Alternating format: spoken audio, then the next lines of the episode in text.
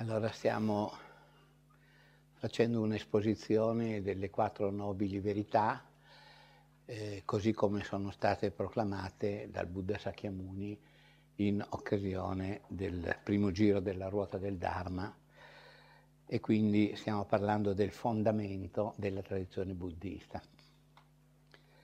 Abbiamo fatto un'introduzione nella lezione precedente e questa volta affrontiamo la prima delle quattro nobili realtà, che è la realtà della sofferenza.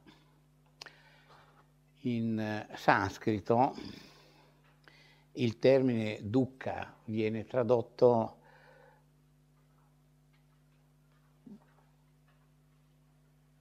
in diversi modi, cioè vuol dire che le accezioni di questo termine possono prestarsi a diverse interpretazioni e in Occidente è stata preferita da alcuni commentatori la, definizione di sofferenza, ma però eh, i significati sono innumerevoli e io credo che eh, nessuno di questi significati riesca a rendere appieno il senso di quello che intendeva dire il Buddha quando parlava di sofferenza. Per cui ho fatto una raccolta di queste traduzioni e eh, direi che è opportuno eh, prendere in considerazione tutti questi termini per riuscire a capire in, in, maniera un po' più approfondita quello che voglia significare veramente. Perché, ad esempio, noi questa mattina abbiamo fatto le meditazioni sulla sofferenza e qualcuno ha detto ma eh, allora prima di tutto definiamo cos'è la sofferenza perché non riesco a capire che cosa sia questa sofferenza di cui voi parlate e io ho detto oggi pomeriggio entreremo nel merito. Bene, ecco, allora entrare nel merito per me vuol dire prendere in considerazione tutti questi termini e metterli insieme e cercare di capire poi il significato unico che si vuol dare no, a, a, questa eh, traduzione di sofferenza. Ad esempio, dukkha potrebbe voler dire malessere. E quindi già il malessere è un modo di provare sofferenza. Può voler dire dolore, però se noi diciamo dolore in genere ci lasciamo prendere dall'equivoco e pensiamo che sia un dolore più fisico. Può voler dire insoddisfazione L'insoddisfazione produce sofferenza. Può voler dire malattia, può voler dire anche preoccupazione, può voler dire perdita, può voler dire miseria, frustrazione, disagio, imperfezione. Quindi pensate a, a, a quanti modi noi possiamo eh, avere per eh, intendere questo dukkha.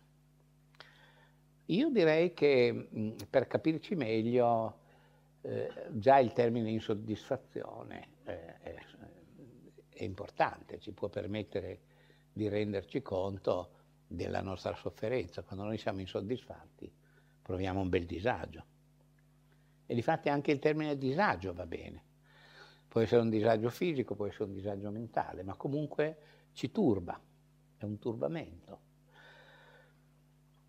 Anche imperfezione potrebbe funzionare, ma io direi che se noi consideriamo il termine sofferenza come disagio, potrebbe andare bene per tutto. Turbamento, insoddisfazione potrebbe funzionare.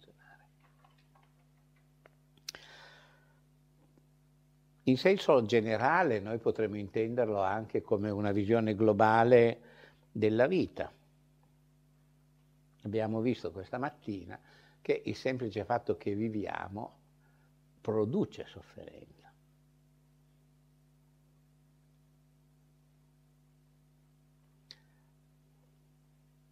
E il buddismo dice che anche la gioia a un certo punto si trasforma in sofferenza, perché è limitata nel tempo, è limitata nelle circostanze.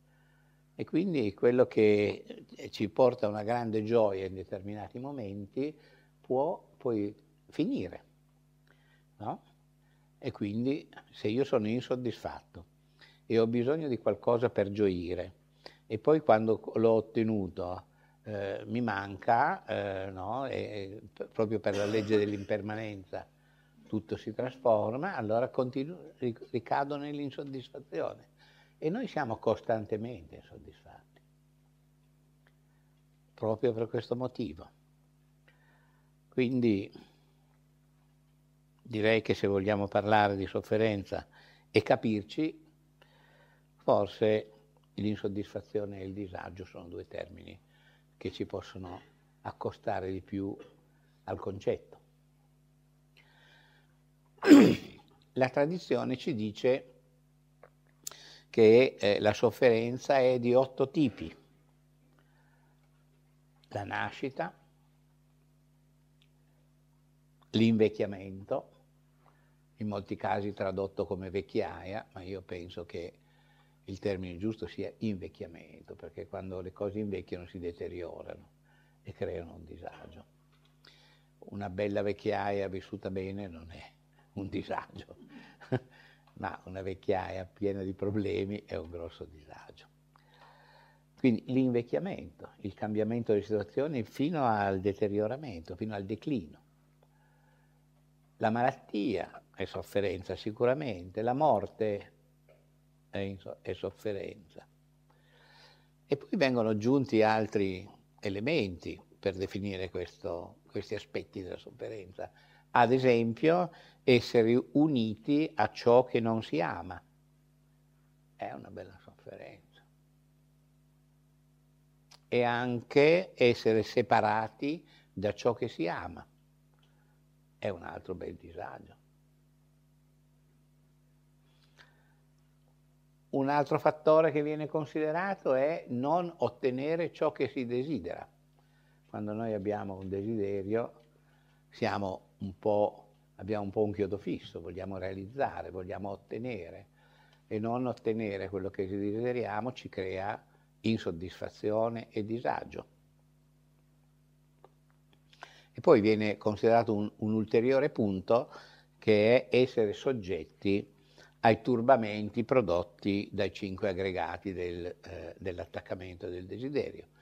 Cioè, tutte le volte che io provo un desiderio e vengo sollecitato dalla mia individualità, dalla mia mente, a cercare di soddisfarlo, eh, soffro nel momento in cui provo il desiderio e non riesco a soddisfarlo, gioisco un attimo nel momento in cui il desiderio è realizzato, ma comincio a soffrire quando gli oggetti del mio desiderio vengono meno, le, le, no? le mie aspettative non sono corrisposte, non sono, non, non sono coerenti con quel, con quel, principio di eternità della soddisfazione che ci porta tutti a pensare sempre che quando abbiamo qualcosa di nuovo quello sarà per sempre e poi non è mai per sempre, tutto si trasforma. E dunque mh, mm, abbiamo questa suddivisione in, della sofferenza in otto tipi, i quali tipi vengono poi a loro volta per una questione di praticità ripartiti in tre gruppi. Un primo gruppo è la sofferenza ordinaria, il secondo gruppo è la sofferenza del cambiamento e il terzo gruppo è la, è la sofferenza potenziale prodotta dai nostri stati condizionati, una sofferenza che può arrivare in qualsiasi momento. Vediamo un momentino la sofferenza ordinaria, che viene anche definita in alcuni casi sofferenza della sofferenza. La sofferenza ordinaria è il dolore che noi proviamo quando sperimentiamo la, la, la sofferenza in generale, quando sperimentiamo la nascita, quando sperimentiamo l'invecchiamento, quando sperimentiamo la malattia e quando sperimentiamo la morte. Queste sono proprio delle condizioni ordinarie, no? Abbiamo detto la nascita, la malattia, l'invecchiamento e la morte. Ma perché? Queste situazioni così specifiche della nostra condizione umana sono produttrici di sofferenza. La nascita è l'inizio di ogni sofferenza. Noi nasciamo nell'esistenza ciclica spinti dal karma, cioè torniamo nell'esistenza ciclica come conseguenza delle azioni che abbiamo fatto in passato. Ma nel momento in cui noi entriamo nella vita, a un certo punto ci illudiamo di voler vivere delle situazioni che fanno parte del nostro sogno. Noi vorremmo che tutto fosse mm, soddisfacente, vogliamo sempre una vita migliore, vogliamo vivere in circostanze che ci eh, rendano lieti, no? però non teniamo conto che la legge del karma influisce su queste condizioni. La legge del karma ci porta a sperimentare le conseguenze delle nostre azioni. La legge del karma dice che a ogni azione consegue una circostanza dello stesso genere.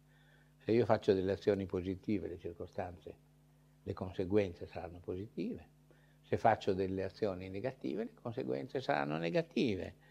E allora dobbiamo tenere presente, questo è fondamentale, che siccome noi facciamo sempre delle azioni spinte dalle illusioni, le conseguenze saranno illusorie.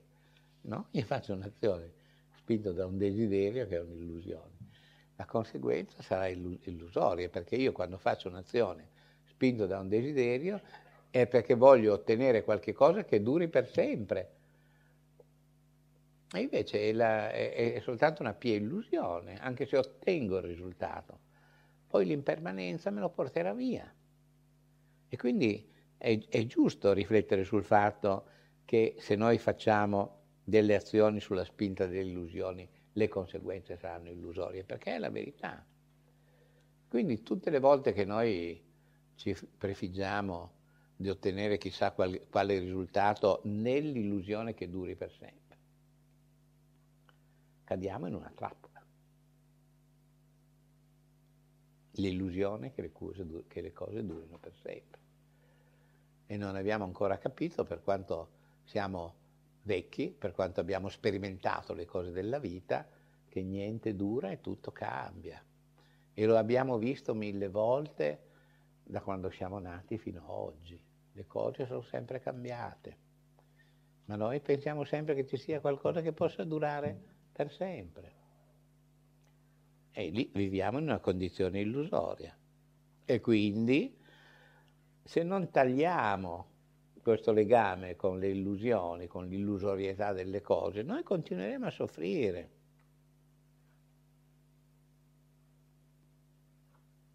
Cioè, se io faccio un'azione, per quanto meritoria che mi possa sembrare, spinto dall'illusione, poi avrò una conseguenza karmica illusoria e quindi soffrirò. È chiaro questo concetto.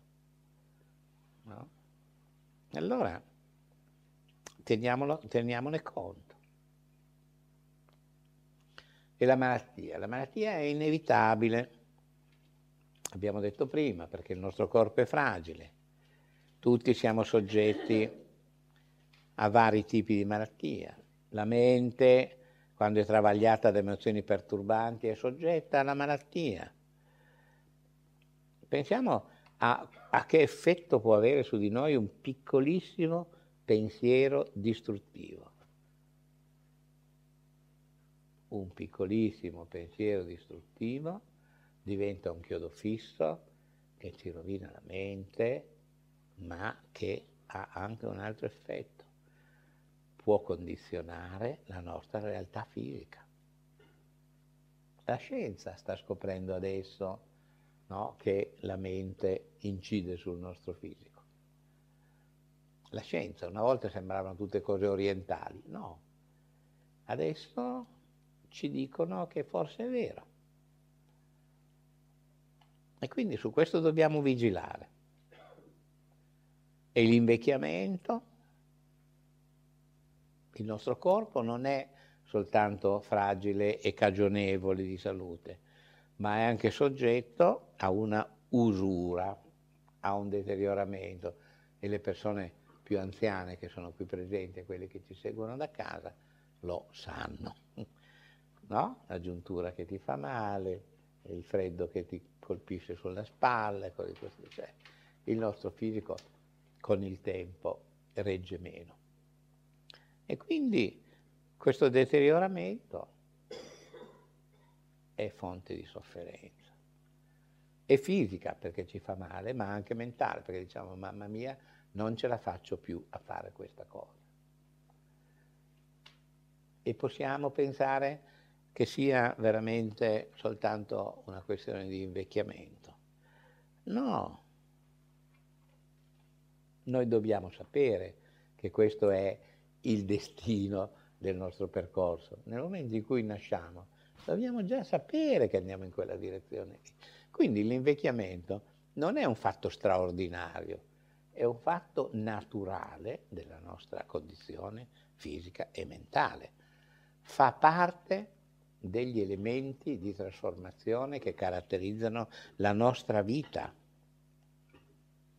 Lo diciamo tutti, quando nasciamo cominciamo un cammino verso l'invecchiamento. Certo che lo diciamo, però non siamo mai convinti, fino a quando non proviamo, no?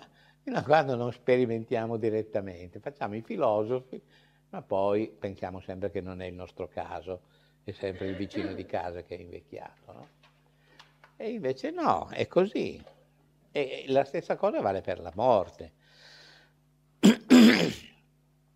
che cosa succede quando, quando noi moriamo? I nostri aggregati fisici vengono separati dagli aggregati mentali, cioè l'energia fisica, poco per volta, si dissolve e l'energia mentale parte, il continuo mentale va, segue il suo percorso in un'altra dimensione. E quindi la morte vuol dire proprio quello, cioè una separazione di questi due fattori. Il continuo mentale che alimenta la vita fisica, quando la vita fisica viene meno, il continuo mentale parte.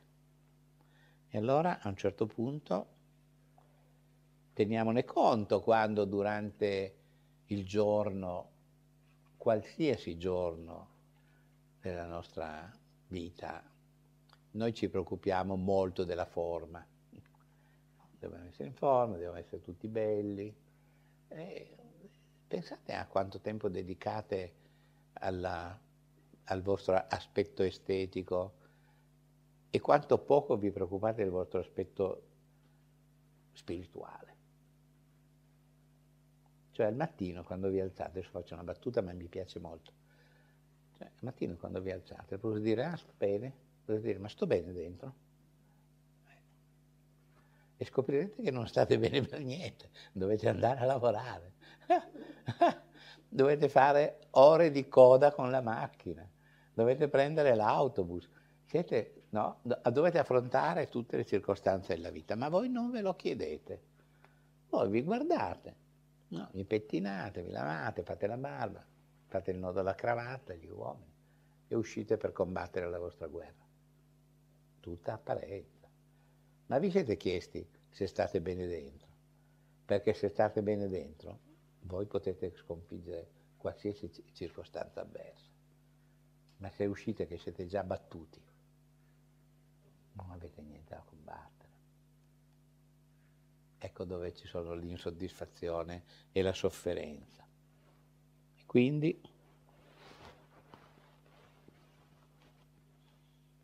preoccupiamoci della nostra condizione interiore, perché quando arriva il momento della morte, questo sarà la nostra salvezza. No? Tanto moriamo tutti, siamo destinati a morire, no? Nasciamo per morire. E quindi a un certo punto arriveremo a quella condizione lì. Ma allora ci preoccupiamo Dice, ma se muoio sono bello? oppure, oppure la, il mio spirito sarà saldo, sarà pronto per andare in una direzione di eh, positività, per andare in una condizione di rinascita felice. Questo chiediamoci. Noi non siamo capaci di seguire tutte le trasformazioni della nostra mente e monitorarle e capire in che direzione ci stanno portando. Perché nella nostra vita siamo troppo presi dalle maglie di una rete esistenziale che è fatta di problemi. E abbiamo i problemi in casa, e abbiamo i problemi sul lavoro, e abbiamo i problemi affettivi, e abbiamo i problemi nei nostri ruoli non siamo mai... E quindi a questo punto pensiamoci, perché è di lì che noi dobbiamo partire per riuscire a riequilibrare. Non pensiamo solo alle cose materiali, pensiamo al modo con cui noi potremmo affrontare questa trasformazione che si chiama la morte. E io dico che il modo migliore per affrontare questa trasformazione è la serenità è la consapevolezza, è essere presenti su quello che sta succedendo. Quindi, così come non dobbiamo uscire di casa solo chiedendoci se siamo belli, non dobbiamo morire solo chiedendoci se qualcuno ci rimetterà in sesto per il, eh, l'ultima fotografia. Dobbiamo pensare che il momento di morire è quello che risolverà la situazione sarà il cammino verso una condizione felice che nasce dalla felicità che noi proviamo e dalla serenità che noi abbiamo dentro di noi nel momento che moriamo.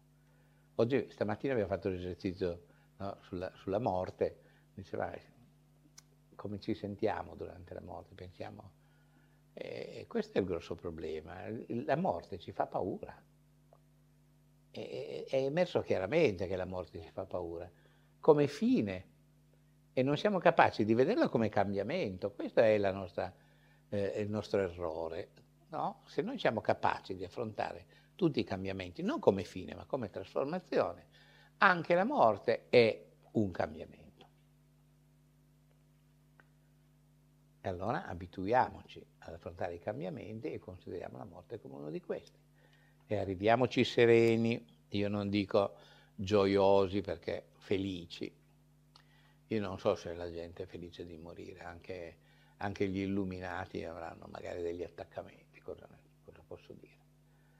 Però arrivare sereni e sapere che quello è il momento, questo ci permette di passare dall'altra parte senza sofferenza. Se invece arriviamo al momento della morte, e abbiamo sempre qualcosa da fare, no?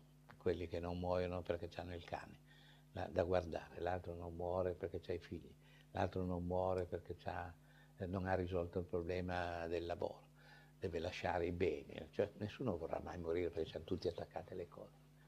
Ma se ci rendiamo conto che quello è il momento dell'ultimo respiro, è inutile che diciamo no, non posso morire. No? E quindi lasciamo la presa. E il buddismo ci dà un insegnamento molto interessante in merito a questo, perché dice, certo che se morite all'improvviso non potete risolvere tutti i problemi, ma se state morendo poco per volta perché invecchiate, eh? non pensiamo alle malattie terminali, no? non facciamo i pessimisti, ma stiamo invecchiando. E allora mettiamo a posto tutte le cose.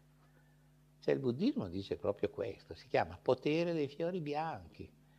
Lascia le cose, no? dai generosamente. Non pensare che non dai niente a nessuno, tanto poi quando morirai gli altri se lo spartiranno. Lascia, molla la presa, così non avrai all'ultimo minuto di dire mamma mia, ma adesso cosa succederà dei miei beni? I tuoi beni li hai già dati, ti sei già portato avanti e sei più sereno. E questo è un modo di affrontare la morte. Allora impariamo a vedere la morte nel suo aspetto. Noi siamo sempre troppo superficiali e non riusciamo mai a vedere le cose come sono, no? non dico addirittura la vacue di una esistenza intrinseca, ma la reale natura delle cose materiali che ci circondano. Noi ammantiamo sempre tutto di illusioni, no? non vediamo com'è, eh, eh, vediamo sempre come vorremmo che fosse. E non è così. Le cose sono diverse, allora dobbiamo imparare ad essere obiettivi. E allora impareremo anche a vedere la morte non come una fine, ma come una trasformazione. Addestriamoci a questo. Perché la fine ci fa paura. Ma se noi riusciamo a vincere la paura della fine, le trasformazioni ce le affrontiamo in, sorridendo, ce le affrontiamo con serenità, con disinvoltura. E tutti nascono, tutti si ammalano, tutti invecchiano e tutti muoiono. Ma in questo gruppo viene anche, il, la, viene anche considerata la sofferenza che nasce da essere uniti a ciò che non si ama e dal non ottenere quello che desideriamo. Io direi che c'è anche un'altra sofferenza che dobbiamo prendere in considerazione ed è la sofferenza che noi proviamo nel tentativo di sfuggire alla sofferenza. Cioè pensate a quanta, quanta fatica facciamo quando cerchiamo di evitare i disagi. Eppure non è mica che possiamo fare così in un attimo, questi scompaiono. Dobbiamo essere molto dinamici, molto attivi per evitare questi disagi. E la preoccupazione di evitare il disagio è già una sofferenza, è già un modo di soffrire. E quindi tutte queste condizioni producono dispiacere, producono sicuramente frustrazione, producono disperazione, possono produrre afflizione. E questi fattori l'afflizione, la disperazione, eccetera, eccetera, caratterizzano la nostra vita. Nessuno di noi qui presente, nemmeno di quelli che stanno guardando adesso questo video, può dire di essere stato esente dall'afflizione, dal dispiacere, dai disagi. La nostra vita è fatta di queste circostanze e quindi è giusto considerare che il semplice fatto che noi viviamo sia sofferenza. No? Questa mattina dicevamo, eh, eh, beh, facciamo delle meditazioni sulla sofferenza.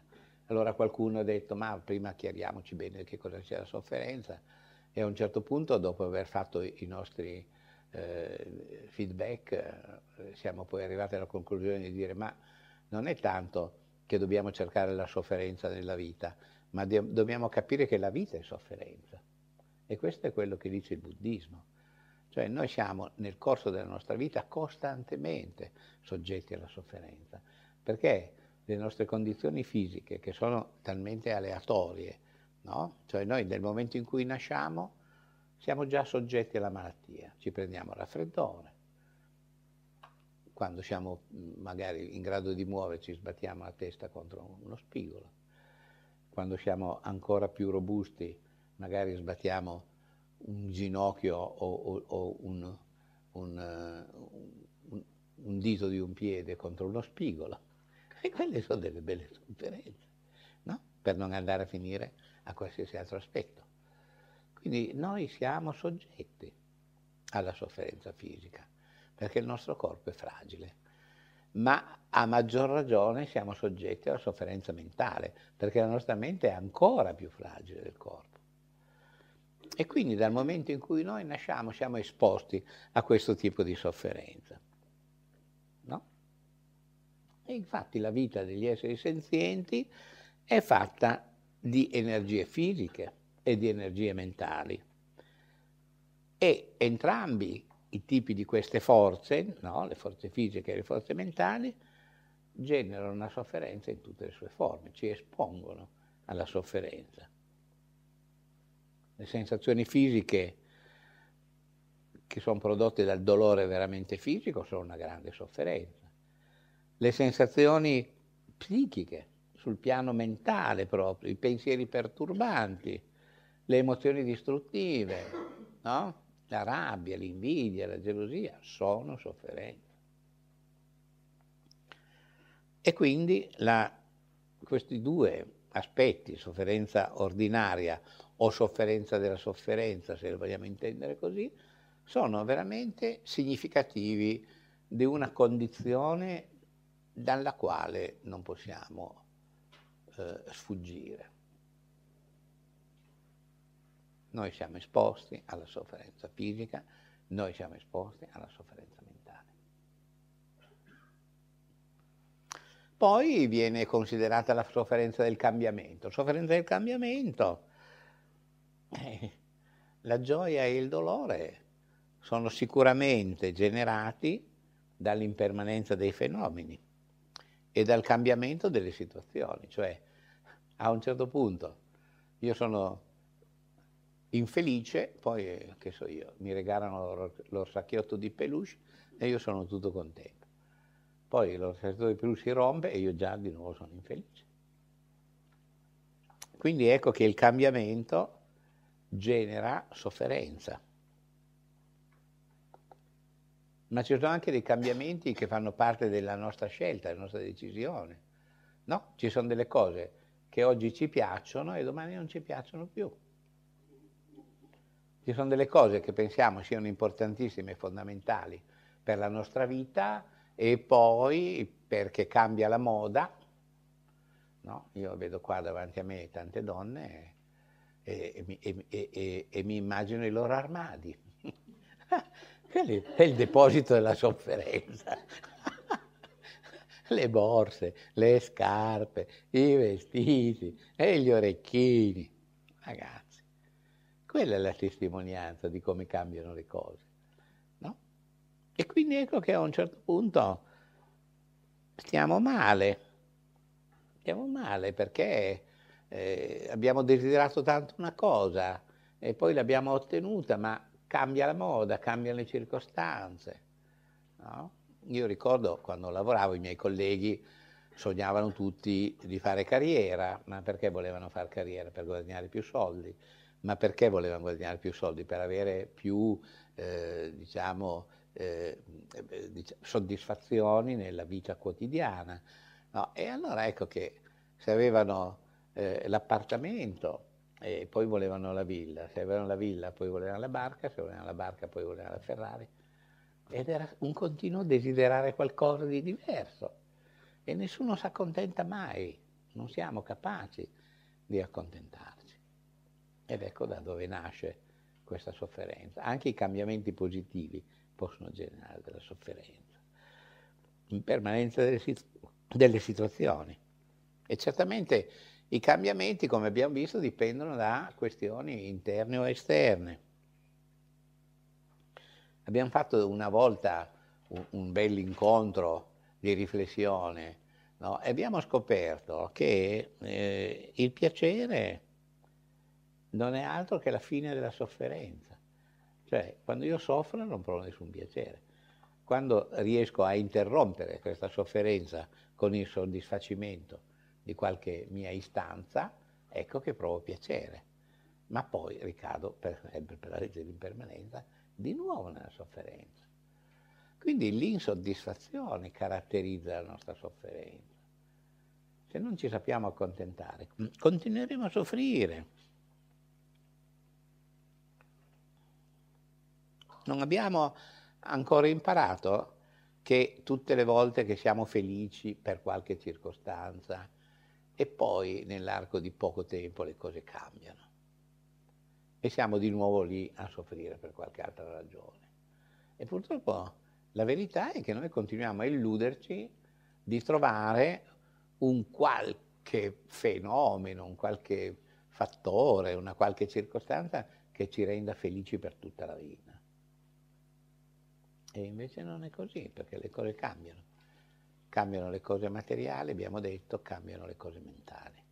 E dunque la sofferenza fa parte dei continui cambiamenti. ma il cambiamento è un moto dell'universo. Il cambiamento è una legge universale, è una regola costante, tutto si trasforma. E noi dobbiamo capire quello, perché così almeno ci rendiamo conto che anche le circostanze più felici, nel momento in cui cessano o si trasformano, eh, non fanno altro che seguire un loro iter normale. Quindi accettare la normalità del cambiamento, ma noi non siamo pronti a questo.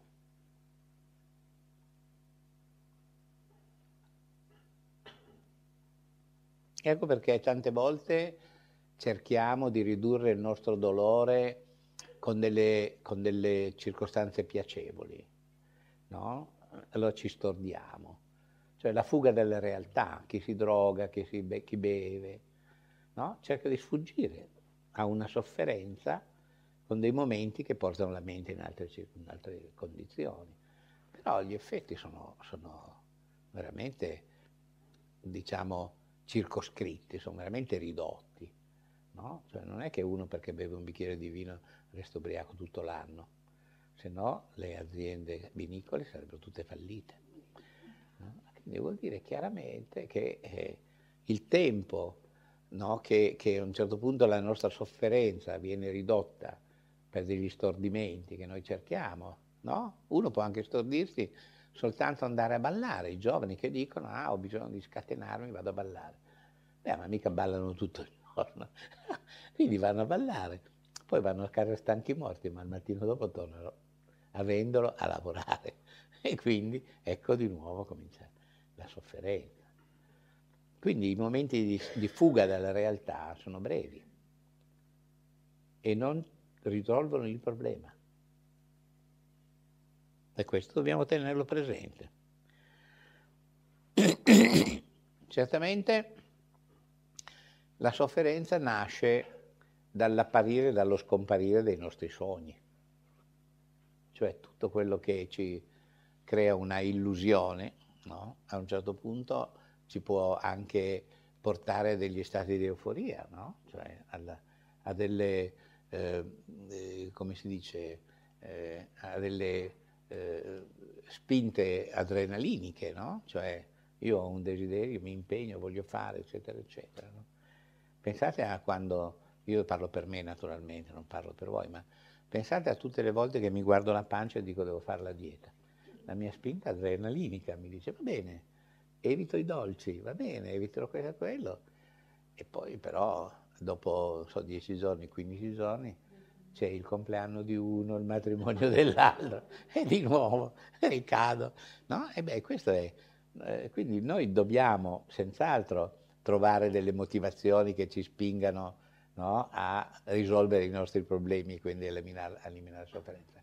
Però dobbiamo anche sapere che eh, queste le circostanze appaiono e scompaiono, sono legate, sono aleatorie, legate veramente a dei momenti che durano poco, no?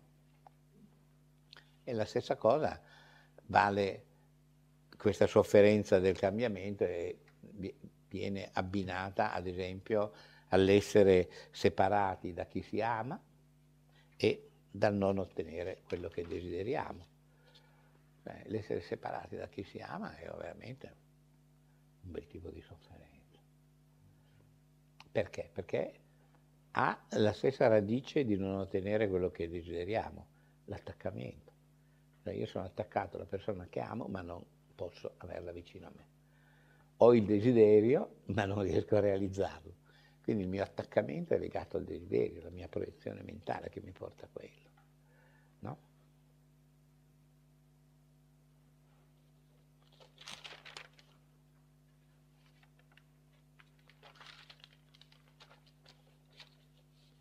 Parliamo della sofferenza potenziale. Viene, sapete come si chiama anche la sofferenza potenziale? Si chiama sofferenza onnipresente, perché è sempre lì in agguato. potenziale. No, ci sono sempre delle cause e delle condizioni che determinano la sofferenza e noi non le possiamo prevedere tutte. e soprattutto non siamo preparati ad affrontarle tutte. Quindi no? noi siamo qua tutti belli che, che, che, che chiacchieriamo, no? a un certo punto arriva il portinaio e dice di chi è quella macchina che hanno rigato due minuti fa qui davanti? Già, la sofferenza potenziale ci, ci becca tutti. e questo è, questo è, da un momento all'altro può succedere qualsiasi cosa, no? E quindi questa sofferenza potenziale è un qualcosa che è in grado di formarsi in ogni momento. La spinta di fattori che possono dipendere da noi o anche no. no? Non ne so io se c'è un pazzo che mi sta regando la macchina in questo momento. Però so certamente che i miei cinque aggregati, che si chiamano aggregati dell'attaccamento del desiderio, mi fanno fare un, e poi ne parleremo, mi fanno fare un'infinità di azioni che mi portano verso la sofferenza, perché spinto dal desiderio voglio realizzare delle cose. Poi, una volta, anche se io fossi in grado di realizzarle, devo capire che poi si trasformano, che non potrò avere quello che io desidero per sempre e non potrò nemmeno considerare che esista il per sempre, perché io potrei cambiare punto di vista. Dunque, l'insoddisfazione. Pensate un po', cambio punto di vista, non sono più soddisfatto dei miei occhiali. Voglio una montatura nuova.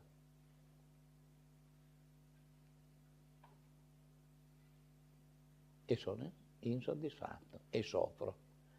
Voglio una montatura nuova.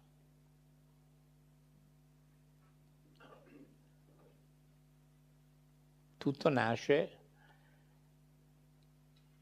dal fatto che la mia esistenza è condizionata dai cinque aggregati che determinano la mia individualità.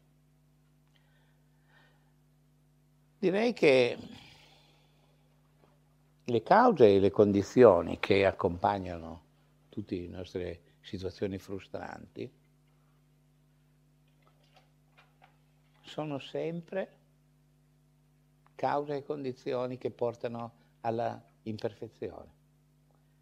Cioè tutto quello che noi pensiamo che sia, possa essere perfetto, poi a un certo punto si rivela imperfetto, perché è determinato dai nostri desideri, è determinato dai nostri sogni, dalle nostre illusioni. Quindi può durare un certo periodo, ma poi non dura più. Quindi dobbiamo capirla questa questa questione. Dobbiamo renderci conto che nel momento in cui nasce in noi una spinta in una qualsiasi direzione, anche positiva, attenzione, perché qui non dobbiamo fare i catastrofisti, no? Io posso pensare di voler, che so io, impegnarmi per ottenere un risultato positivo, no? Ad esempio, ogni tanto penso alla nostra amica che ha la farmacia, no? ogni tanto io penso alla sua farmacia, ma più che alla sua farmacia penso ai suoi rappresentanti, quelli che vanno da lei a proporre di, di comprare i medicinali. E molti di questi rappresentanti sono tutti medici, cioè è gente che ha studiato una vita e si è fatta certamente un, un, un, un bel, impegno, no? Eufemismo, no? E, no? E poi a un certo punto finalmente, che laurea, finalmente pensa di voler fare il primario, no? il sogno nell'ospedale, diventare un grande professionista, eccetera. E poi scopre che i posti negli ospedali non ci sono scopre che le raccomandazioni non ce le ha e quindi pur essendo spinto da una causa positiva, da un desiderio positivo, poi alla fine, visto che deve vivere, fa un altro lavoro. Ebbene, queste sono le cose. Cioè, io direi che proprio l'imperfezione della nostra vita ci porta alla frustrazione e noi dobbiamo sapere affrontare tutte queste circostanze con positività e serenità. Quindi dobbiamo avere consapevolezza e dobbiamo avere una consapevolezza molto coerente. Questo nasce naturalmente se riusciamo a comprendere il senso dei cinque aggregati, cioè sapere bene da dove nascono le nostre pulsioni. Le nostre pulsioni nascono dai cinque aggregati del desiderio. Il buddismo dice che l'individuo è formato da una combinazione di forze fisiche e psichiche che interagiscono fra di loro. E questa interazione è un continuo trasformarsi. No? Cioè, noi siamo usciti questa mattina di casa, pensavamo a non so che cosa. No? Poi improvvisamente so io. Ogni tanto succede qui che c'è qualcuno che viene e pensa di essere nel posto dell'elevata spiritualità, no? Poi litiga con qualcuno e dice, beh, allora io me ne vado, non vengo più. usciamo di casa convinti di andare, fare, di andare nel tempio della spiritualità, poi ci troviamo di fronte a un problema e addirittura non, non, non, non stiamo più qui a sentire i discorsi di Dharma, ma usciamo e ce ne andiamo per i fatti nostri. Succede, sì, succede. Io l'ho visto succedere e so che succede. La cosa vale per tutte le altre circostanze della vita. Allora a un certo punto ci sono delle continue trasformazioni nel nostro quotidiano.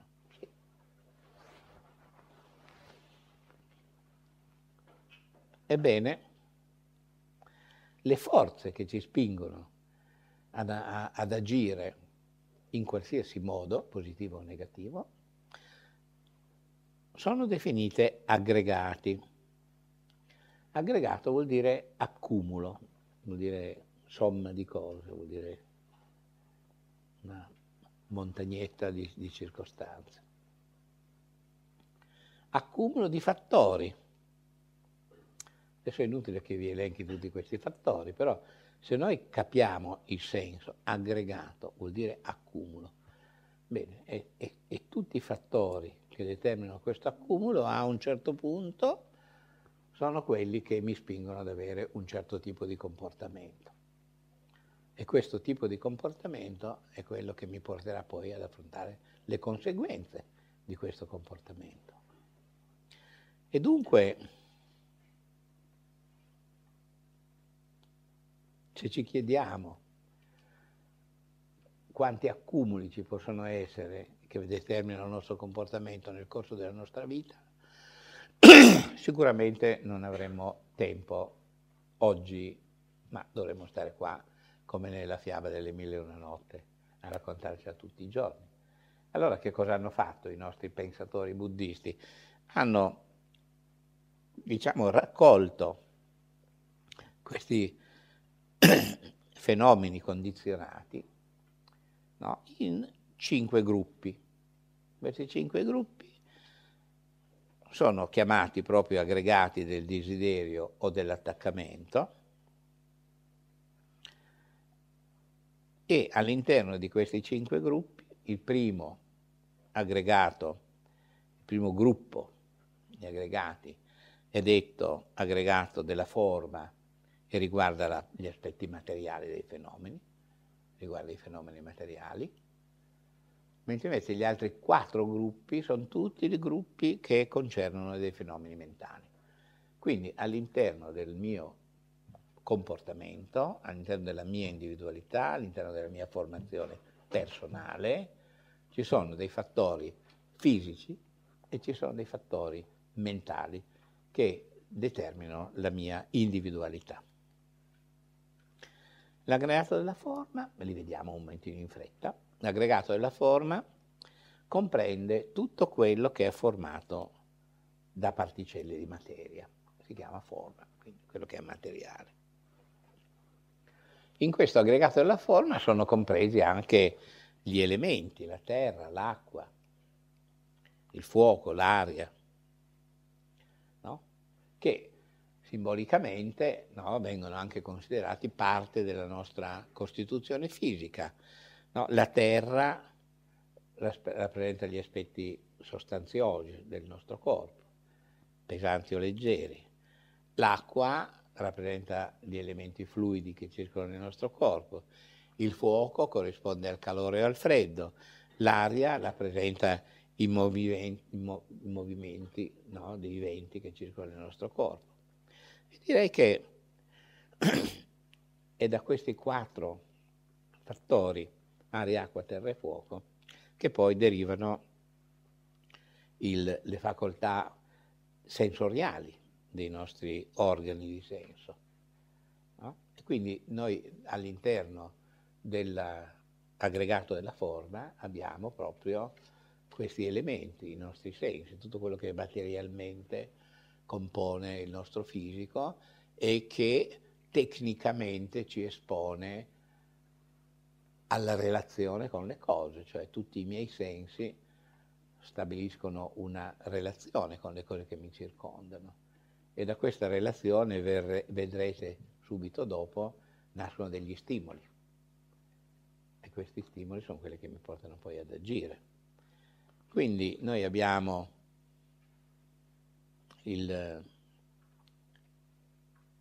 i nostri cinque sensi, i cinque organi di senso, l'occhio, il, l'orecchio, il naso, la lingua, il, il nostro aspetto corporeo, sostanzioso, no? che ci collegano naturalmente con gli oggetti esterni che corrispondono a questi sensi.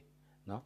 Quindi l'oggetto dell'occhio sono le forme visive, l'oggetto della, ehm, abbiamo detto prima, dell'orecchio sono i suoni, l'oggetto del naso saranno gli odori, l'oggetto della lingua saranno i gusti e quindi eh, l'oggetto del corpo sono gli oggetti tangibili, no?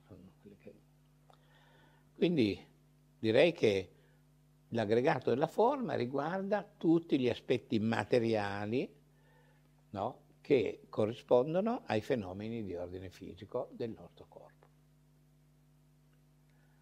E io direi che qui ne abbiamo già a sufficienza, eh? perché se dobbiamo andare a, cap- a cercare quali sono eh, le, le, gli, i fattori, gli elementi che ci spingono ad avere dei comportamenti legati al desiderio, li abbiamo già tutti qua. No? Vogliamo vedere, vogliamo toccare, vogliamo mangiare, vogliamo annusare, no? E, e questi sono già dei fenomeni che eh, eh, caratterizzano il nostro comportamento. No? Nascono dei desideri legati a queste cose. E questi desideri evidentemente, proprio perché sono dei desideri, determinano delle illusioni e poi, per la legge dell'impermanenza, determinano delle sofferenze. E poi c'è l'aggregato delle sensazioni. Bene. E cosa sono le, le sensazioni? Il piacere, il dolore, l'indifferenza, sono dei fattori che riguardano esperienze sensibili, no? materiali e mentali. Cioè io provo una sensazione e una cosa mi piace, provo una sensazione e la cosa non mi piace, provo una sensazione e la cosa mi è indifferente, non mi interessa. E già, mi piace, non mi piace, mi è indifferente, determinano il mio comportamento, determinano la mia relazione con le cose. E quindi quando si stabilisce un contatto fra i miei organi di senso, naturalmente, mente compresa, e il mondo esterno, ecco che si determina una potenzialità di piacere, di sofferenza e di indifferenza. L'occhio viene sollecitato dalle forme visibili, l'orecchio viene sollecitato dal suono. Però, sai, se la forma visibile mi piace, vorrei rivederla. Se la, il suono mi piace, vorrei che si riproponesse. Se la Nutella mi gasa, vorrei mangiarne ancora. Ed ecco che allora eh, tutto quello che riguarda i nostri sensi viene coinvolto da queste sensazioni. Mi piace, non mi piace, mi è indifferente. Anche la mente può essere sollecitata. Ricordiamoci che nel buddismo anche la mente è un organo di senso, non abbiamo solo i cinque sensi, ne abbiamo sei, che è la mente. La mente può essere addestrata, come, come mi faccio i muscoli quando vado in palestra, così posso addestrare la mia mente, posso esercitarla, posso fare in modo che sia più forte. No? E quindi la mia mente, no? sollecitata da un pensiero, da un'idea, da un ideale, pensate alla gente che ha gli ideali, no? che, molla, che molla è l'ideale, che molla è l'idea, che molla è l'intenzione che porta in una direzione. Quindi la mente può anche fare qualche cosa, no? non è soltanto la forma visibile, no? non è soltanto la musica, ma anche, so, adesso, oggi è la giornata delle elezioni, io spero che siate andati tutti a votare o che andrete. E, beh, e quando uno va a votare è la mente che lo spinge a, a fare una scelta, no? È un ideale che lo porta a dire bene, voglio che questo paese sia governato da questo o da quel partito. Ecco lì. Esercitiamo anche qui no, una, una, diciamo, una nostra facoltà che nasce proprio da una sensazione. Andiamo a votare sulla spinta di uno stimolo. Poi c'è l'aggregato delle percezioni, che viene chiamato anche, per capirci meglio, aggregato delle concettualizzazioni. Cioè è un aggregato che ci permette di discriminare, ci permette di avere delle nozioni, delle impressioni. Quindi è la facoltà che noi abbiamo di riconoscere le sensazioni. Cioè ho provato una sensazione, adesso sono in grado di riconoscerla nel momento in cui si verifica di nuovo. Cioè non ho più bisogno di mangiare come faccio io un altro cucchiaio di Nutella per capire che mi piace. Lo so già, fatta l'esperienza una volta. La seconda diventa soltanto più un vizio. E quindi ecco che a un certo punto io ho identificato già le caratteristiche di ciascun oggetto di cui faccio esperienza, però la voglio rifare. Cioè i miei sensi sono stati esposti no? alle forme, ai colori, agli odori, eccetera, eccetera, e io li riconosco e quindi voglio rifare quell'esperienza o voglio evitare quell'esperienza. E quindi le sensazioni che sono derivate dalle mie percezioni e poi io le riconosco, si ripresentano, no? E quindi noi a questo punto no, abbiamo registrato e abbiamo capito. Quindi a un certo punto queste esperienze che ho fatto mi permettono di riconoscere le sensazioni fisiche e mentali, cioè nel momento in cui ho fatto un'esperienza sarò pronto a, rip- a riproporla, sarò pronto a riconoscerla, sarò pronto a rifarla. Non è la prima volta, la prima volta ho la sensazione, la seconda ho già la percezione perché ho già riconosciuto e sono pronto a rifare o a non rifare o a considerare indifferente. E poi abbiamo l'aggregato delle formazioni mentali.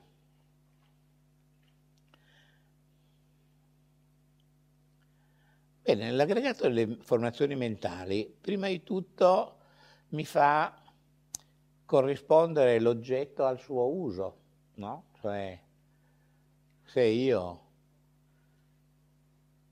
ho visto e assaggiato la Nutella, e ho detto che mi piace, la prossima volta che vedo la Nutella so già che me la devo mangiare. Quindi la mia formazione mentale mi fa già pensare che la Nutella sia una cosa che io mangio perché mi fa piacere. Quindi mi permette di mantenere concentrata l'attenzione sull'esperienza che faccio, mi permette di riconoscere l'esperienza e quindi di decidere se portarla avanti, non che se mi piace o non mi piace, ma a elaborare, no? Cioè a un certo punto, avendo capito che la Nutella mi piace, posso decidere, anche se nessuno me lo ha mai detto, perché certamente la mia mamma mi ha insegnato che la Nutella si spalma sulla fetta biscottata, no? ma io invece posso decidere che o me la mangio a cucchiaiate come qualcuno qui mi ha fatto segno adesso, no? e, e, penso che abbia perfettamente ragione, oppure massimo dei massimi ci spalmo la mi, mi spalmo la Nutella sulla brioche. no? E questo non me l'ha detto nessuno. quindi, quindi le, mie, le, mie, formazioni mentali proprio mi permettono di sviluppare no, una teoria e di fare delle cose. No? E quindi si chiama anche questo aggregato della volizione o delle formazioni karmiche. Difatti, certo, se esagero con la Nutella mi verrà poi anche un mal di stomaco, cosa ne so io, mi vengono i furuncoli. E quindi, certo che è un aggregato della volizione, cioè io voglio fare così e la mia mente mi porta a farlo, ma poi determino anche una conseguenza e questa conseguenza poi me la dovrò affrontare. Ricordiamoci sempre del karma, che a ogni azione corrisponde una conseguenza. Quindi se poi mi vengono i furuncoli, eh, ci farò il conto naturalmente. E quindi l'aggregato delle formazioni, delle formazioni mentali si riferisce proprio a qualsiasi tipo di attività volitiva, fisica o mentale e comprende tutte le azioni positive o negative della nostra vita quotidiana. Cioè noi dobbiamo sapere sempre, in qualsiasi momento, che cosa stiamo facendo. Perché se facciamo le cose senza pensare alle conseguenze, poi le conseguenze ci arriveranno fra capo e collo, inaspettate, ma potenzialmente sempre presenti. La sofferenza potenziale sempre lì, è sempre nell'aria. È dalla nostra volontà che nasce il karma, ricordiamocelo. Il karma non nasce perché abbiamo fatto l'azione, nasce perché abbiamo voluto fare quell'azione. Siamo? Quindi facciamo attenzione alla nostra mente. Ricordiamoci che le nostre azioni di corpo, parola e mente sono generate dalla volontà. E ricordiamoci che queste azioni generano delle conseguenze della stessa natura, della stessa qualità dell'azione che noi abbiamo fatto. ricordiamocelo sempre.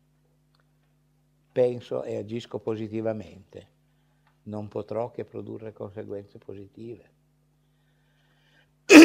Penso e, e, e agisco negativamente, dovrò aspettarmi delle conseguenze negative. Quindi direi che la volizione, quindi la volontà, l'intenzione, è un fattore mentale che porta verso azioni e che queste azioni possono essere piacevoli, spiacevoli o neutre. Dobbiamo saperlo quando noi decidiamo di fare qualcosa. Dobbiamo dirlo dentro di noi, dobbiamo fare un piccolo esamino, dire ma sto, sto per dire questa cosa, ma la devo proprio dire, cioè da dove nasce questo sentimento che mi spinge a dire la cosa? È positivo o è negativo? posso anche non dirlo, oppure perché lo dico, per affermare il mio ego, e quindi magari posso controllarmi.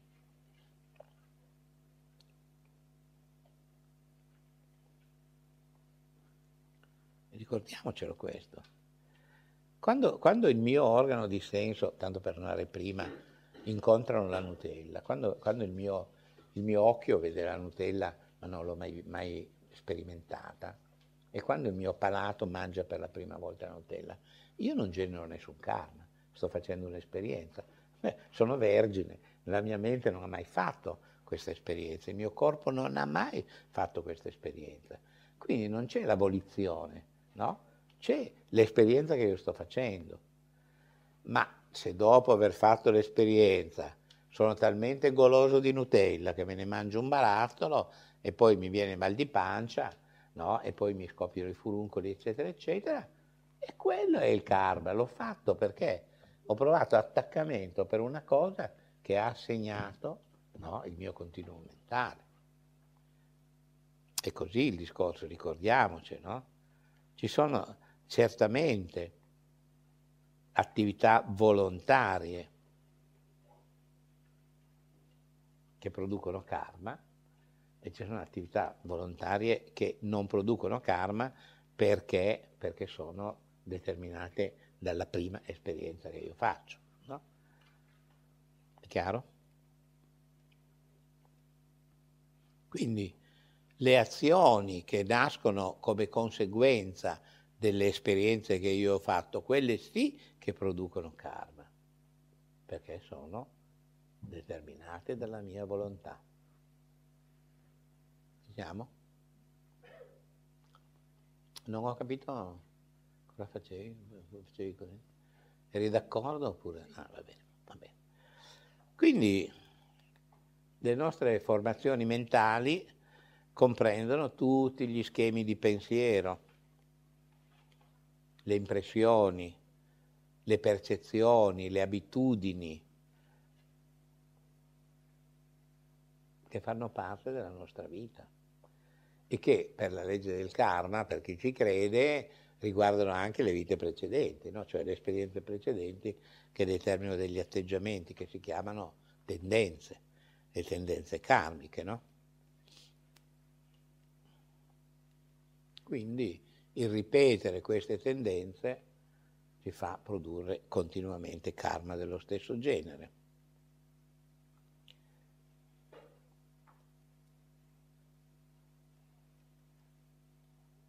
Qui io ho un appunto che mi dice l'aggregato delle formazioni mentali comprende tutti gli aggregati che non derivano da forma, sensazioni, percezioni e coscienza e in particolare i fenomeni composti non mentali e non materiali che hanno comunque una designazione convenzionale, ad, ad esempio il termine umanità. Umanità è, è, è troppo generalizzato, troppo generico. Gli dei, il tempo, tutti questi concetti che naturalmente nascono da un'elaborazione concettuale, mentale, ma non sono no, subito definibili eh, in modo, eh, diciamo, di, di, in modo da avere un, un, contatto diretto con la cosa. No? Gli un, sono un concetto, gli dei, no? sono un'idea. L'umanità sono 7 miliardi di persone io dove la vedo l'umanità? Dove ce l'ho l'umanità? L'ho nella testa. Non è qui presente. No? Benissimo.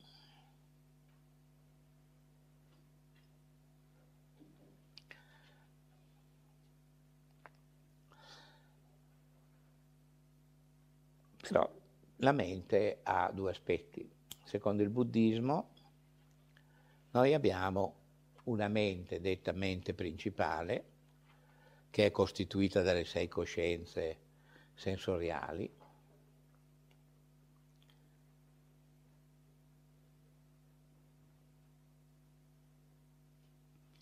E quindi questo l'abbiamo capito, sì, cioè la nostra mente fa le esperienze, le, i nostri sensi nel fare l'esperienza eh, determinano una coscienza, la quale è poi collegata con l'esperienza che abbiamo fatto.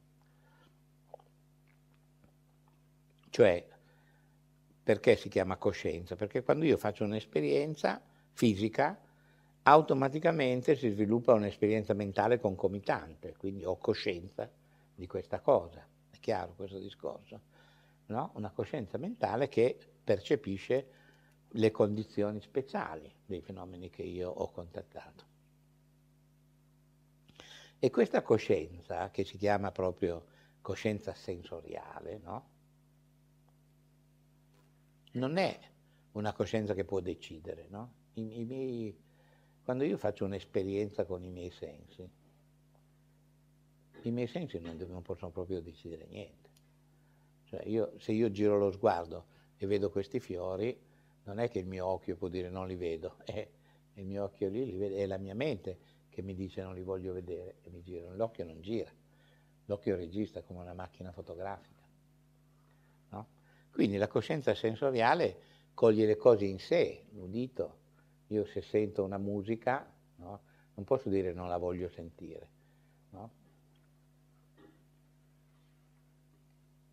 Un rumore improvviso, io non posso dire non lo voglio sentire il mio udito me lo registra. E quindi la cosa in sé viene colta e il mio orecchio non giudica.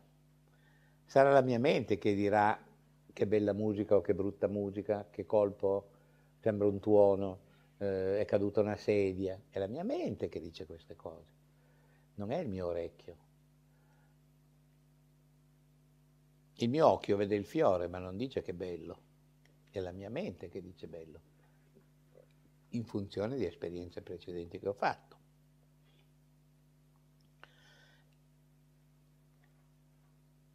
Quindi la, il giudizio che deriva da questo contatto dei miei organi di senso con le cose si dice fattore mentale associato, cioè nel momento in cui il mio occhio vede il fiore, il fattore mentale associato mi dice mi piace non mi piace, ho già fatto esperienza, non ho ancora fatto esperienza, no? e mi fa collegare la cosa con una sensazione. Ci siamo? Quindi ricordiamoci bene che le coscienze sensoriali non decidono, le coscienze sensoriali registrano e basta, non hanno nessun altro nessun'altra possibilità. Sono semplicemente fattori tecnici, collegati a un aspetto tecnico dell'azione. Il mio orecchio sente, il mio occhio vede, la mia bocca gusta, il mio naso annusa, ma non decide niente. No? Abbiamo capito questo? Va bene, allora andiamo a vedere invece che cosa ci dice l'aggregato della coscienza, che è il quinto aggregato. Bene, l'aggregato della coscienza comprende tutti i tipi di coscienza sensoriali di cui abbiamo già parlato prima, le sei coscienze, uditiva, visiva, olfattiva, gustativa, tattile e mentale, abbiamo detto che anche la mente, eccetera. Quindi che cosa fa questa coscienza, questo aggregato della coscienza? Fa la sintesi delle azioni corrispondenti agli aggregati precedenti, cioè, abbiamo detto prima, la forma, le sensazioni, le percezioni e le eh, formazioni mentali. Riconosce l'identità oggettiva di tutti i fenomeni, quindi riconosce le forme, i suoni, gli odori, i sapori, quindi tutti i fenomeni fisici e anche di tutti i fenomeni mentali. Quindi la, la coscienza, l'aggregato della coscienza a un certo punto ha questa funzione.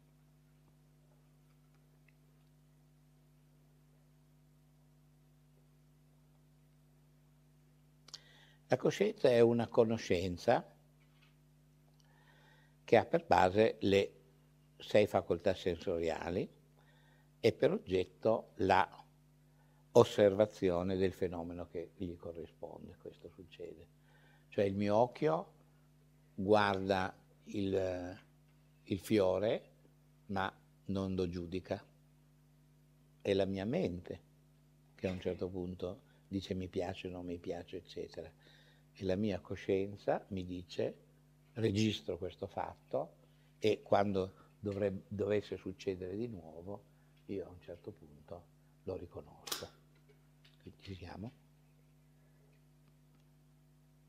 Quindi direi che a un certo punto che cosa succede, tanto per chiarirci bene nello sviluppo di queste coscienze sensoriali e di questa eh, coscienza eh, che raccoglie tutte le esperienze.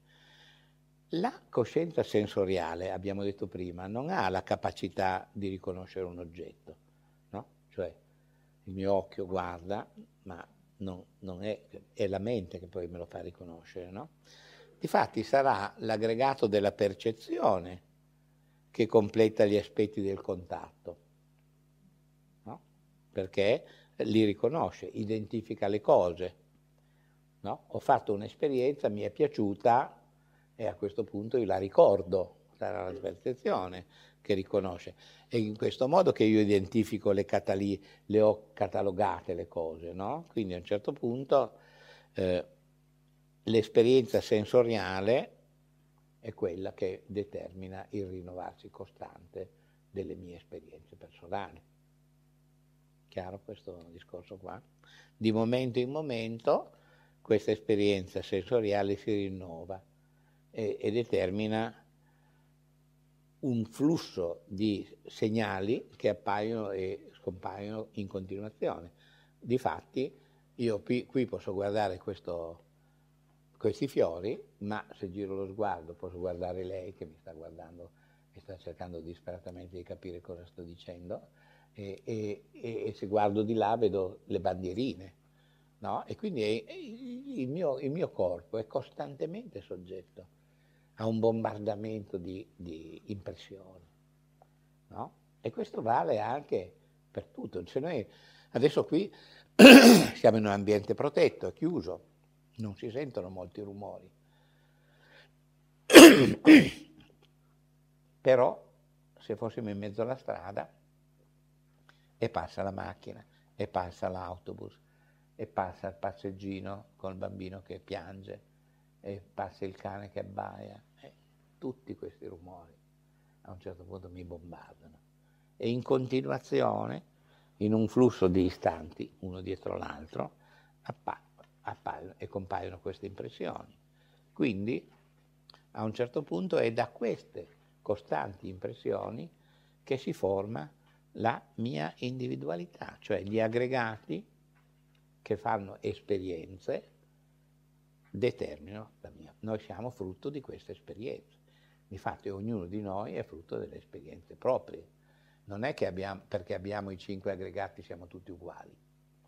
Siamo uguali nell'avere gli aggregati, ma siamo completamente differenti nelle esperienze che questi aggregati ci permettono di fare. No? ognuno di noi ha vissuto esperienze diverse. Io posso avere vissuto romanticamente l'aspetto di una rosa, ma se magari quando, quando ero bambino eh, avessi preso eh, eh, con forza il gambo della rosa mi sarei punto. E quindi adesso l'aspetto romantico della rosa mi piacerebbe un po' meno, il ricordo della puntura. È di qui che nascono i traumi, no?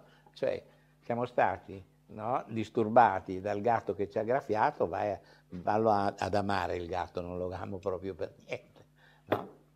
no? E quelli che, che, hanno paura delle galline hanno paura del, perché le galline li hanno beccati. Cioè, sto parlando di casi veri, no? Cioè, uno ha paura degli uccelli perché l'uccello gli ha fatto spaventato. Quindi ecco queste esperienze che sono diverse, ognuno di noi fa le proprie esperienze. Abbiamo tutti questi cinque aggregati, ma abbiamo, con questi aggregati abbiamo fatto delle esperienze completamente diverse. Ecco perché siamo differenti. Allora, in funzione dei cinque aggregati, ecco che noi crediamo che esista un io autonomamente esistente, no? cioè facciamo queste esperienze e pensiamo che sono io che le faccio no? Non è il mio corpo che fa le esperienze, non è la mente che fa... No, penso che ci sia un io che raccoglie tutto, che è costituito da questi aggregati, no? E pensiamo che questo io sia effettivamente esistente e sia eterno. Anzi, vogliamo che sia eterno. No? Ecco perché ci fa paura la morte. La morte mi dice dove finisco io. allora io non voglio finire. Allora a questo punto la fine mi spaventa, mi preoccupa. Benissimo. Allora non, non riusciamo a capire, entriamo in confusione e non riusciamo a capire che tutto è impermanente, tutto è in continuo cambiamento. E quindi, come le esperienze dei cinque aggregati in un attimo nascono e scompaiono, no? adesso la Lia mi ha portato una tazza di tè perché mi ha sentito tossire, bene. A parte che questo mi sta ustionando la lingua, ma eh, dico, metà di questo tè è già scomparso, me sono già sbevucchiato. Quindi tutto succede così, no? Le nostre esperienze continuano no? in, in, maniera vorticosa a verificarsi, no? Quindi di per sé non esistono, vanno e vengono, sono dei momenti. Benissimo, allora noi dobbiamo capire questo.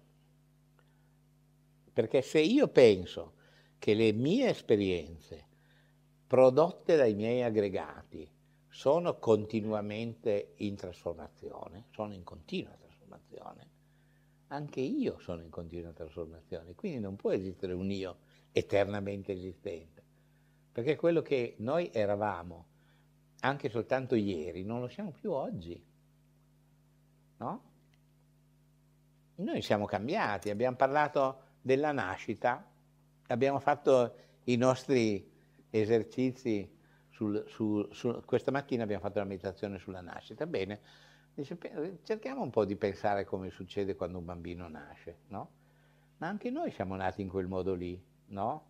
Ma io adesso non sono mica qui a vagire come quando appena nato i miei mi ha messo sul cuscino. No? Ho passato un'infinità di anni di esperienza. Cioè sono diventato totalmente un altro. Quindi tutto è in continua trasformazione. Quindi il mio io non può essere eterno.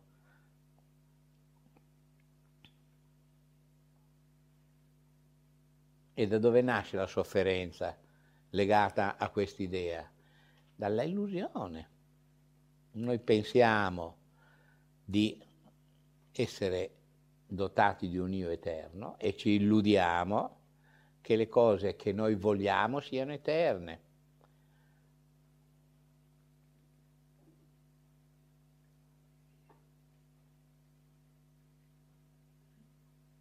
Noi vogliamo erroneamente vedere le cose piacevoli come eterne e ci dimentichiamo che quello che è piacevole oggi, domani già non ci potrebbe più piacere. Niente è dotato di un'esistenza autonoma e niente è eternamente durevole. Quindi il desiderio e l'attaccamento non sono nient'altro che inquinamento della nostra mente. Pensateci quando sarete presi da qualche fregola, no? da qualche spinta emotiva che vi porta a volere assolutamente qualcosa. E ricordatevi, fermatevi un attimo e dite ma non è che la mia mente in questo momento è inquinata da questo desiderio. Non è che io adesso sarei pronto a fare qualsiasi cosa nel nome di questo desiderio e poi come è già successo due anni fa, dieci anni fa, per un'altra cosa simile, tutto è finito, tutto si è trasformato. E quindi calmiamoci un attimo, prendiamoci il tempo, direi, no? Non pensiamo di essere subito illuminati, però. Hm? E quindi questo è quello che dobbiamo fare. Entriamo in confusione, ragazzi. Quando il desiderio inquina la nostra mente, noi entriamo in confusione.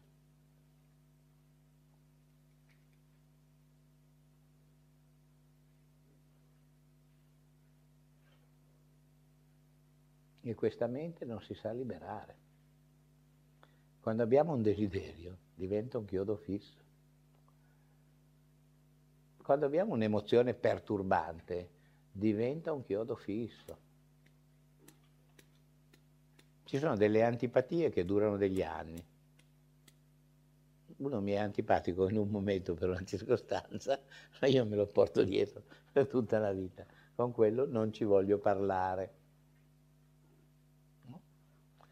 Ci sono dei rapporti familiari che vengono eh, logorati da queste incomprensioni che durano tutta la vita. E perché ci portiamo dietro le cose, non ci sappiamo liberare, questo è il discorso. E questo è il senso della ruota dell'esistenza ciclica. No? Il buddismo dice siamo vittime di questa esistenza ciclica che continua a farci girare nel, nella ruota del samsara, nella sofferenza. La sofferenza. Perché anche, anche, provare antipatia per uno per tutta la vita è una bella, una bella grana, è una bella sofferenza, è un bel problema sicuramente, non ci sappiamo liberare. Questa è una dimensione illusoria, ricordatemelo. Anche l'antipatia è una dimensione illusoria. Io dico sempre, se avete una persona antipatica, pensate bene ai lati positivi di questa persona e scoprirete che avete tanto da imparare, anche dalla persona antipatica. Ma noi siamo sempre pronti invece no, a voler eliminare dalla nostra mente la persona, è antipatica, ci ha fatto un dispetto, ci ha fatto un dispiacere, cosa ne so io. Allora non gli parlo più, ma questo qua potrebbe avere mille cose da dirmi potrebbe essere bravissimo in qualcosa, potrebbe essermi utile domani. E questo già vedo degli occhi che brillano, potrebbe essere utile domani. Ma facciamo invece il discorso compassionevole. Potrei essere utile io a lui domani, così mi guadagno no? una rinascita felice. No? Potremmo veramente essere utili agli altri, non gli parliamo. Questo ci impedisce di avere più conoscenza ci impedisce di stabilire un rapporto che può diventare positivo e può produrre energia positiva. È il nostro orgoglio che ci impedisce, è il nostro ego. Quindi inquina, la nostra mente è inquinata. E che cosa dice il buddismo? Dice che i diversi generi di sofferenza che noi proviamo, si manifestano in ambiti oppure stati mentali, in ambiti mentali o in stati mentali, che vengono chiamati mondi, vengono chiamati regni. No? Quando voi leggete nei testi di buddismo troverete dei riferimenti ai diversi mondi di esistenza, ai diversi regni dell'esistenza ciclica. Bene, in questi mondi, dice il buddismo, dimorano degli esseri che appartengono a degli specifici stati mentali e a delle specifiche, specifiche, specifiche condizioni. Ecco, allora qui vorrei aprire una parentesi, vorrei dire che nel, nel buddismo tradizionale si pensa che esistano veramente questi mondi, che eh, prendono dei nomi differenti a seconda delle condizioni. Eh, ci sono dei mondi di esistenza più o meno felice, che sono i mondi degli uomini, dei semidei o degli dei, ma ci sono anche dei mondi in cui l'esistenza non è poi così felice, in cui dimorano gli spiriti affamati, in cui dimorano gli animali e in cui dimorano, gli esseri infernali. Ecco, a questo punto eh, io dovrei, vorrei precisare una cosa, che questo, il buddismo sostiene che questi mondi esistono veramente, i testi dicono così, specialmente i testi che vengono tradotti in Occidente perché devono servire a questi occidentali a capire meglio il senso. Ma io direi che almeno la mia tendenza personale è quella di considerare questi mondi come degli stati mentali. Cioè io non sono convinto che esista il mondo, dei, dei, intanto non sono convinto che esistano gli inferni e non sono nemmeno convinto che esista il mondo degli spiriti affamati. Esistono degli stati mentali che sono infernali, nei quali viviamo tutti. Esistono degli stati mentali che sono degli stati di, di tormento interiore nei quali viviamo tutti esistono delle condizioni in cui noi abbiamo un comportamento e dei timori che sono come quelli degli animali. Esistono degli stati mentali in cui noi siamo orgogliosi e presuntuosi e siamo invidiosi come i semidei. Ecco, io direi che questo forse è il modo più moderno, ecco, direi che è il modo più moderno di leggere il buddismo.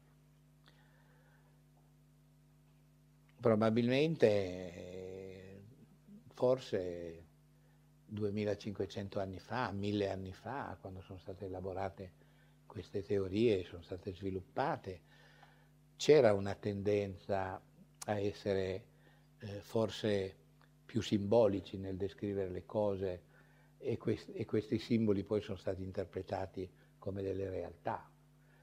Ma io direi che oggi se vogliamo capire bene il senso, dobbiamo riflettere sul fatto che noi viviamo costantemente in queste dimensioni. Le nostre giornate sono fatte di atteggiamenti mentali che ci possono condurre, eh, no, che possono portare la nostra mente a dimorare in uno stato infernale, se siamo arrabbiati, se siamo carichi di rancore, carichi di odio, se vogliamo il male degli altri.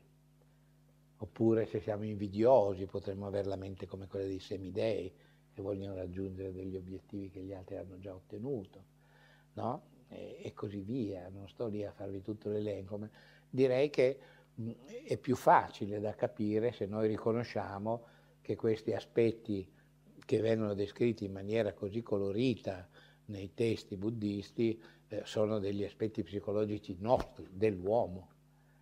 Forse lo capiamo meglio perché pensare che ci sia un mondo dove ci sono gli spiriti affamati eh, non mi crea il, la paura di andarci a finire.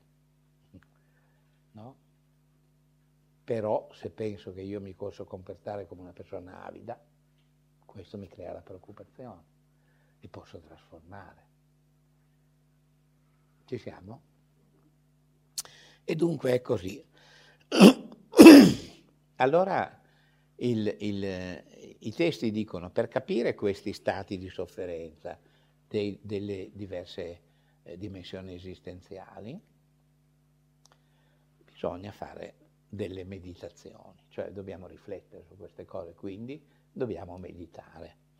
E naturalmente è attraverso la meditazione che riusciamo ad avere la perfetta consapevolezza di cosa vuol dire dimorare in quelle condizioni mentali.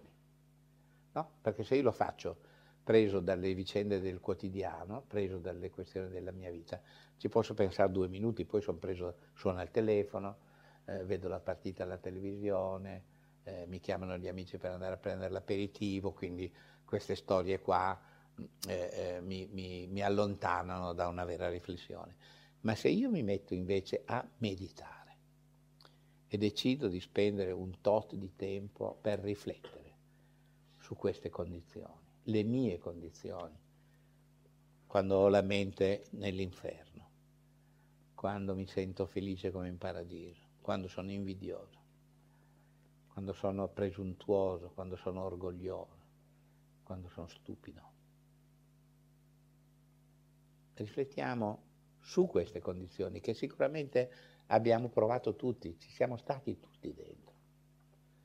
Allora questo ci aiuta a capire, meditare su questi argomenti, ci aiuta sicuramente a capire le circostanze e anche a sentire il desiderio di non ricaderci più. Questa è la cosa. Cioè non facciamoci catturare dalle emozioni distruttive, ma per fare questo dobbiamo rifletterci sopra bene.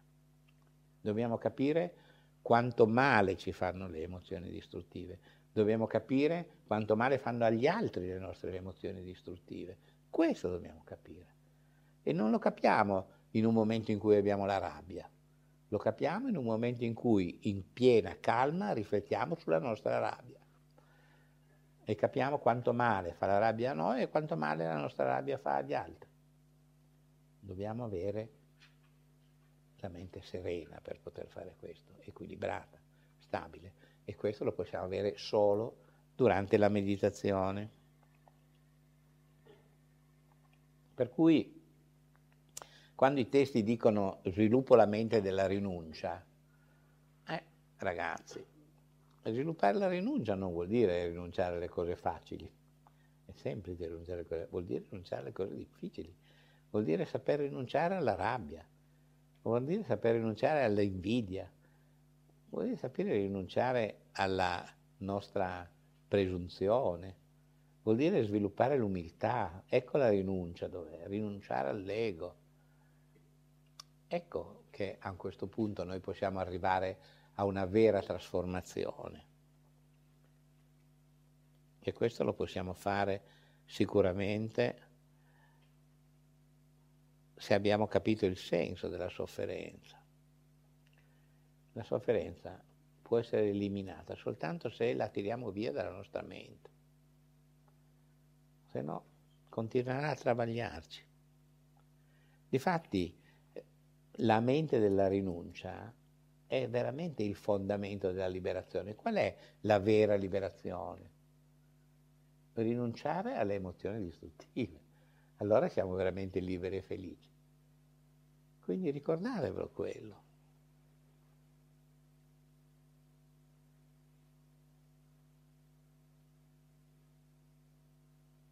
Io direi che se abbiamo afferrato il senso della sofferenza e abbiamo capito che cos'è questa sofferenza, cioè se l'introduzione che abbiamo fatto nella lezione precedente e le spiegazioni che sono state fatte adesso ci sono un po' entrate, nel, sono entrate nel, nella nostra comprensione e, e ci permettono anche prossimamente di riflettere su questo argomento, saremo poi in grado di affrontare il prossimo tema che discuteremo nell'incontro del prossimo giovedì previsto in calendario, che è quello della origine, della, da dove nasce la sofferenza.